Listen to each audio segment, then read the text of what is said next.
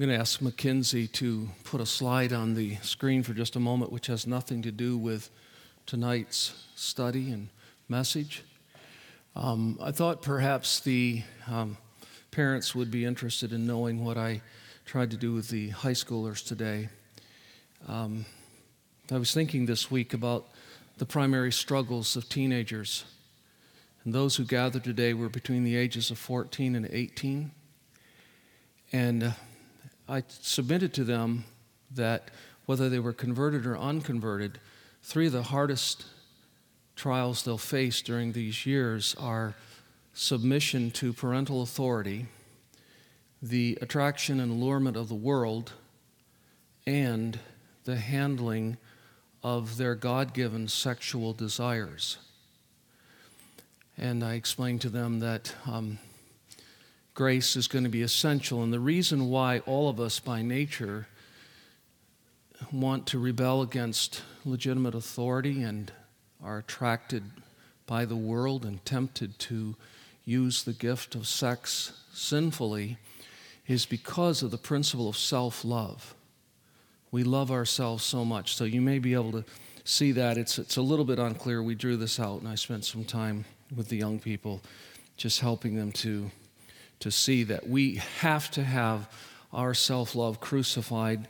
It has to be redirected to God, to uh, the Savior, and to His Word. And by His grace, that helps us deal with those natural sins, particularly in youth. I just want you to know that's what we talked about. And um, some of the guys who stay with me for Teen Sunday, like Jason McFedrich, um, have contributed in very helpful ways, especially at the end of those times of discussion. So, Dave, if you want to pull the screen up, I'm done with my illustration.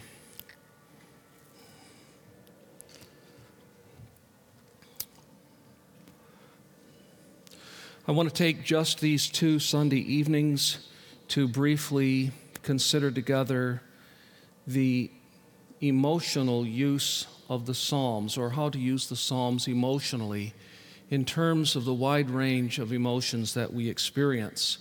And I'm focusing on two extreme emotions the emotion of elation and the emotion of depression. If I change the title just a little bit, I might put it this way From intense joy to deep despair how to use the Psalms emotionally. Now, just a word about emotions. God made all of us emotional beings. I'm sure you recognize that. God is a God of emotions. We speak theologically of the emotivity of God. Even though our confession says that He is uh, a person without body parts or passions, the meaning of passions in our confession has to do with the sinful passions that characterize us. He's entirely free from those, but God is an emotional being. And since we are made in His image, we too are emotional. Some of our emotions are, in fact, a result of the fall. I don't know if you've thought about that. There are a number of emotions that would be utterly impossible if we had not fallen.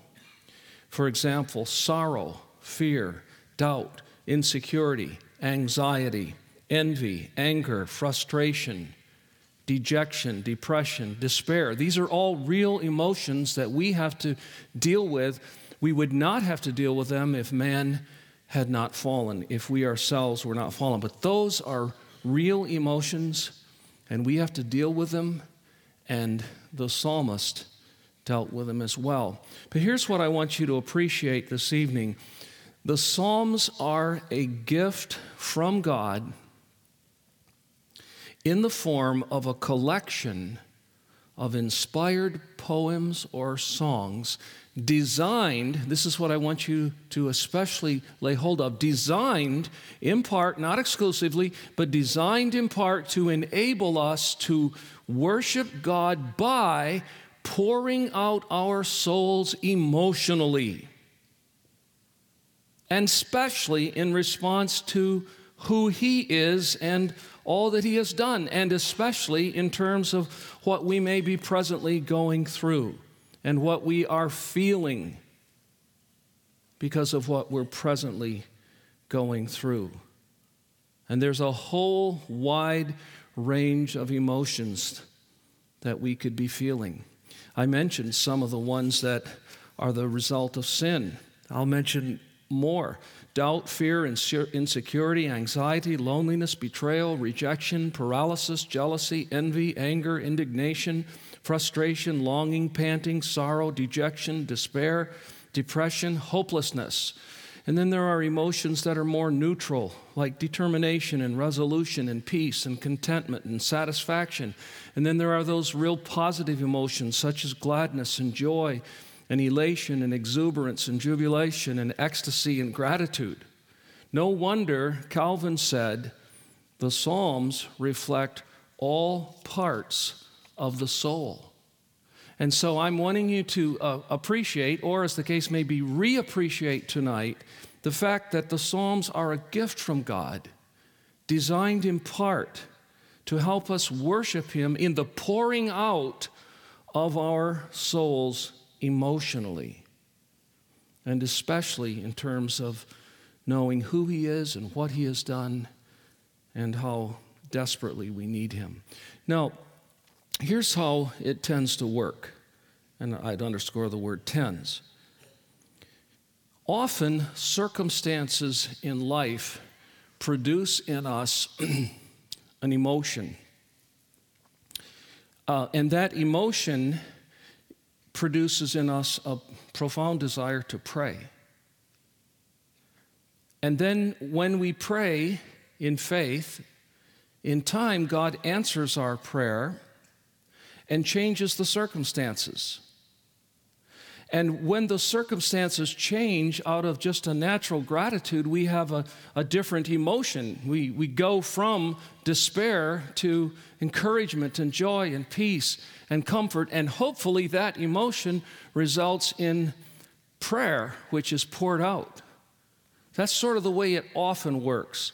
Circumstances provoke emotions, which produce prayer, which brings around different circumstances which result in different emotions. That's, that's the way it often works. To be more specific, for example, the emotion of fear or anxiety or despair is something that causes us to pour out our fearful, anxious, desperate hearts to God. And then, if in time He graciously answers us, we feel comfort and peace and gratitude, maybe even elation and joy and exuberance. And so we pour out a different emotion. But hear me through the Psalms. The Psalms were designed and structured to give form to our emotions as we pour them out to God. We see this happening repeatedly in the Psalms. Actually, if I were to entitle this series according to what I just set before you, that particular model, I would reverse it. I would say that I'm going to teach tonight and next Sunday evening, God willing, on moving from despair to joy, from deep despair to intense joy, and how to use the Psalms emotionally in that transition. Let me give you an illustration just to show you how frequently this happened. Well, I can't show you how frequently without showing you a lot of them, but I'm going to assert that you will find this over and over and over in the Psalms. Would you please uh, notice, if you want, you can just look at the, the passage on the screen, but I'm, I'm going to direct our attention for just a moment to Psalm 13 very quickly want you to see what's happening in the heart and the soul of the psalmist. It's very short. How long, O Lord, will you forget me forever? How long will you hide your face from me? How long must I take counsel in my soul and have sorrow in my heart all day? How long shall my enemy be exalted over me? Would you say that this, this writer is in some kind of deep emotional trauma? He's struggling, of course he is. And so he pours out his heart he continues to pour it out. Consider and answer me, O Lord my God. Light up my eyes, lest I sleep the sleep of death, lest my enemy say, I have prevailed over him, lest my foes rejoice because I am shaken. But I have trusted in your steadfast love. My heart shall rejoice in your salvation. Do you see a shift in the emotion? Now he's confident that God is going to deliver him. And his, the last verse says, I will sing to the Lord because he has dealt bountifully with me. You see the progression. Whatever the circumstances were, they created in David the emotion of despair, which sent him to his knees, praying to God who delivered him and replaced those emotions with the emotion of joy and gratitude. That's the pattern that is so frequently found in the Psalms. But that's not the only model in the Psalms. Sometimes it's the emotion of sorrow that's being poured out. And that is an act of worship sorrow produced by a God given awareness of sin, sorrow being poured out in repentance. We will not turn to the psalm, but you're very familiar with Psalm 51 in that regard. How David poured out his broken, shattered, humbled heart in repentance. It's forever going to remain a model for true repentance for the church. And at other times, it's simply the emotion of awe and wonder and amazement produced by contemplation, just meditating upon the attributes and the works of God. And the fruit of that contemplation and meditation is an emotional transition and the soul begins to feel compelled to pour itself out in praise and worship. Example Psalm 150. Notice the words of it on the, the wall behind me. I'm just going to read this. It's so short, it's only six verses. 13 times the psalmist exhorts the readers and us to praise Praise the Lord. Praise God in his sanctuary. Praise him in his mighty heavens. Praise him for his mighty deeds. Praise him according to his excellent greatness. Praise him with trumpet sound. Praise him with lute and harp. Praise him with tambourine and dance. Praise him with strings and pipe. Praise him with sounding cymbals. Praise him with loud clashing cymbals. Let everything that has breath praise the Lord. Praise the Lord. What is the emotion? The emotion is, is awe and, and wonder and amazement. If we were to look at this psalm in a, in a more structural way, perhaps we would see what we're to do, we're to praise, where we're to do it in the sanctuary. For what reasons? They're found in verse 2 because of the mighty deeds of God and because of his great excellence, in other words, what he's done, who he is. How do we do this? We do this with various instruments. And who should do this? We find in verse 6 everything and everyone who has breath. What is my point? My point is that if we do what Psalm 150 exhorts us to do, our emotions will be involved in this act of worship. Praise. Praise is rooted in, in a genuine feeling of awe and wonder and amazement at who God is and what He has done. So it's not always repentance, it's not always desperation. Sometimes it's awe and amazement. So I stress again the Psalms are a gift from God covering a wide range of emotions designed graciously by Him so that we would have a vehicle and a medium by which to pour out our emotional souls, depending on whatever emotion we may be feeling at the time. And then sometimes it's simply the emotion of joy being produced by the same contemplation that I just mentioned a moment ago, thinking about God and especially what He has done, and in particular, what He has done with regard to our salvation. And so, my last example is Psalm 98. Just very quickly, let us run through this relatively brief psalm as well. And I want you to notice what is the dominant emotion. The activity is praise. The word praise is used repeatedly again. Praise the Lord. Praise the Lord from the heavens. Praise him in the heights. Praise him, all his angels. Praise him, all his hosts. Praise him, sun and moon. Praise him, all you shining stars. Praise him, you highest heavens, and you waters above the heavens. Let them praise the name of the Lord. Here comes the reason.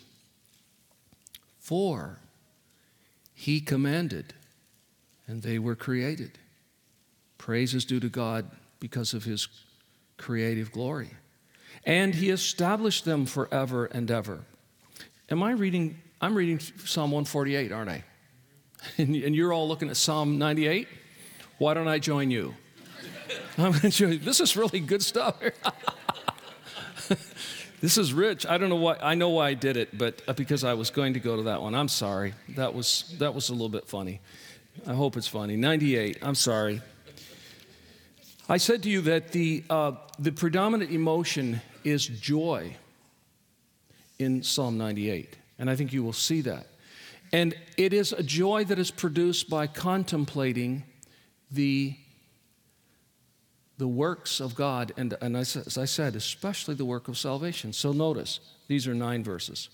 Oh, sing to the Lord a new song, for he has done marvelous things. His right hand and his holy arm have worked salvation. See that? Salvation for him. The Lord has made known his salvation.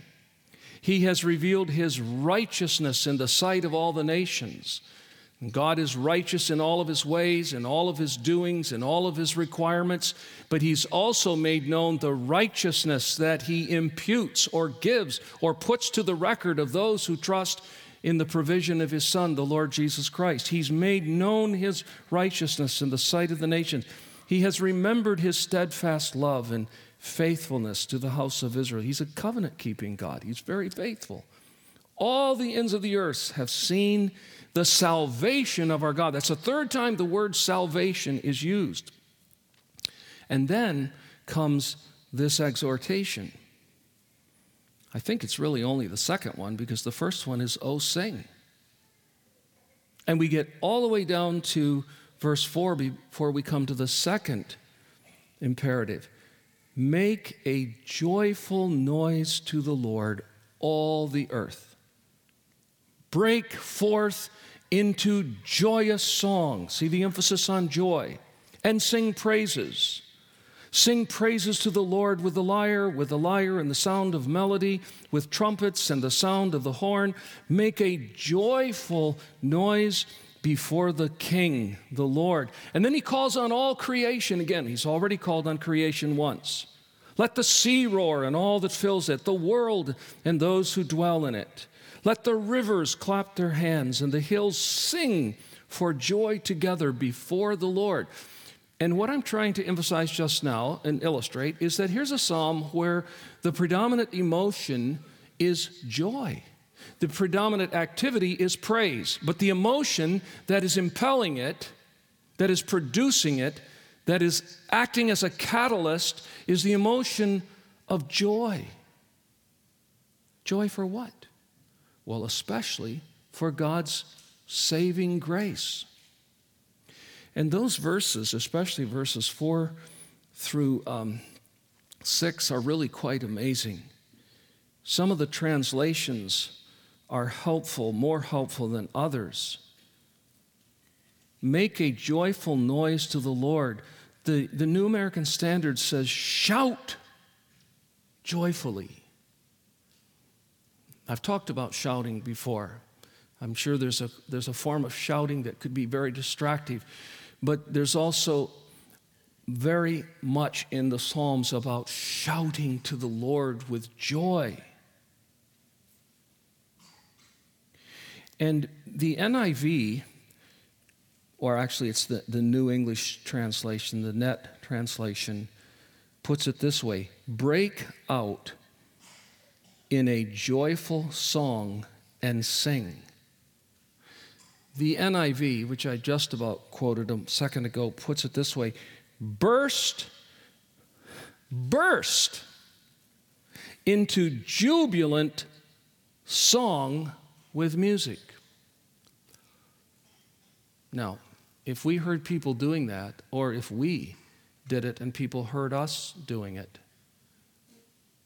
might we not be accused of being overly emotional? Yes, I think we might.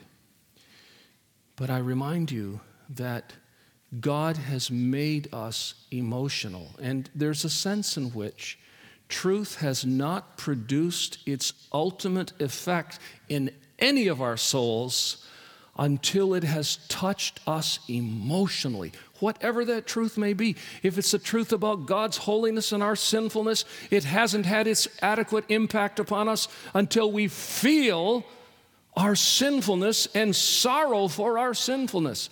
That is an emotion.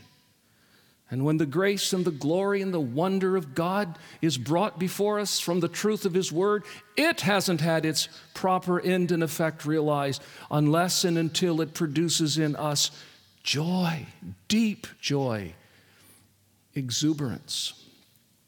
So I'm just turning you to Psalm 98 and these other Psalms to show you how emotional they are and how wide is the range of emotions to be found in the Psalms.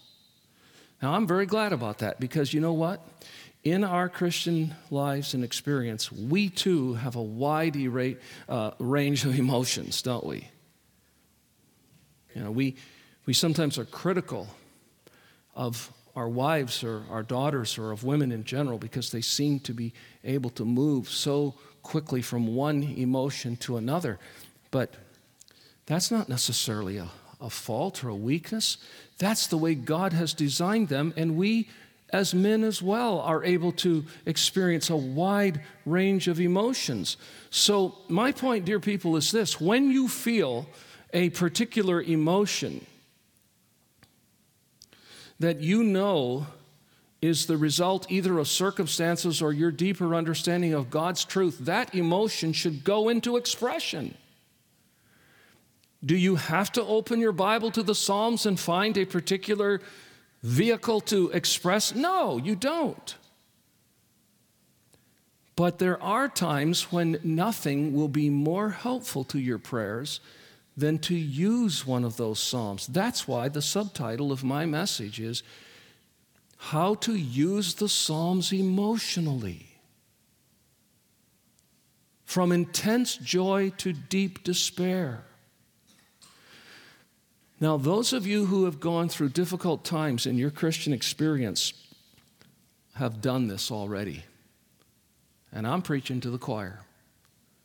If we had time to take testimonies tonight, and I said, How many of you have found huge comfort from the Psalms at different times in your lives because of the circumstances you've gone through? I have no doubt that one after another after another would stand up and say, I can't tell you what the Psalms have come to mean to me.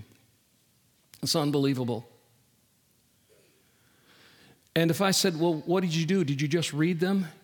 Some of you may say yes, and others you'd say, No, I prayed them. How do you do that? You just open that psalm and you read it word for word and you say, God, that's exactly how I feel.